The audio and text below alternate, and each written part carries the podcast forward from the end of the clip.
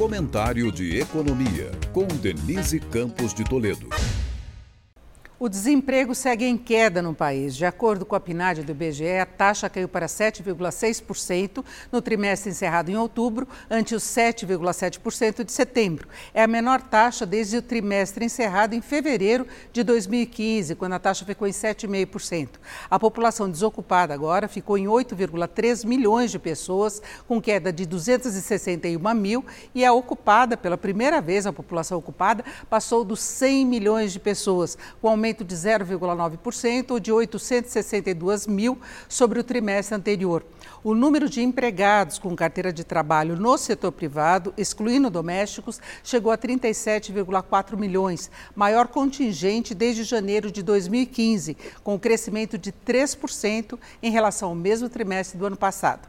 Já os trabalhadores por conta própria chegaram a 25,6 milhões, aumento de 1,3% sobre o trimestre anterior, com os dois segmentos, portanto, contribuindo para o avanço da ocupação.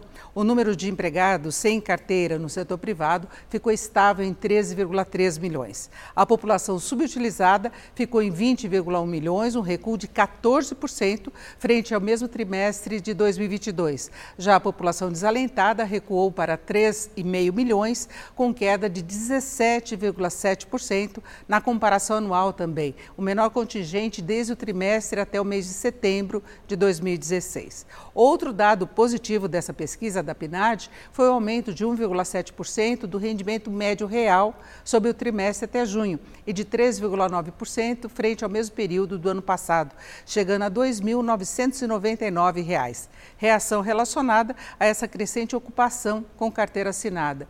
E o aumento da renda, mais o aumento do emprego, resultaram em um novo recorde da massa de rendimentos, estimada em quase 296 bilhões de reais. Houve uma expansão de 4,7% sobre o mesmo período do ano passado. É mais dinheiro em circulação, dando sustentação à atividade econômica sem que necessariamente provoque pressões inflacionárias. Parte dos recursos decorrentes dessa melhora do mercado de trabalho vai para o consumo, mas uma boa parte ainda tem se destinado à redução do endividamento das famílias. Denise Campos de Toledo para o podcast do Jornal da Gazeta.